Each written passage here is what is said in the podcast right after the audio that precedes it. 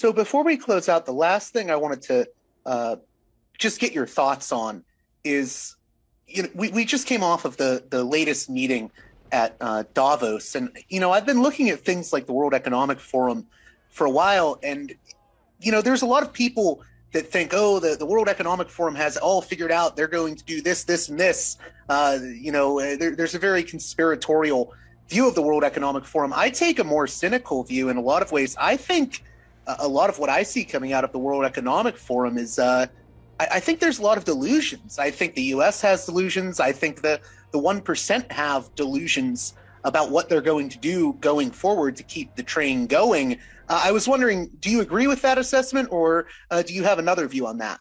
Well, the question is, what are they solving? Are they solving uh, the problem of how the one percent can get richer? That's what they're trying to do. Or are they solving how to make the 99% more prosperous? That's not their aim.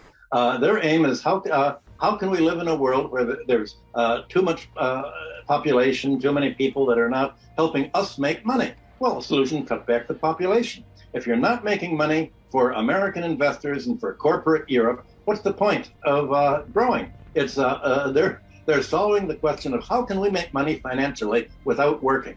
How can we get a free lunch? How can we become more efficient parasites treating the host? And the question is, how long do they have to keep the host economy alive to keep bleeding it?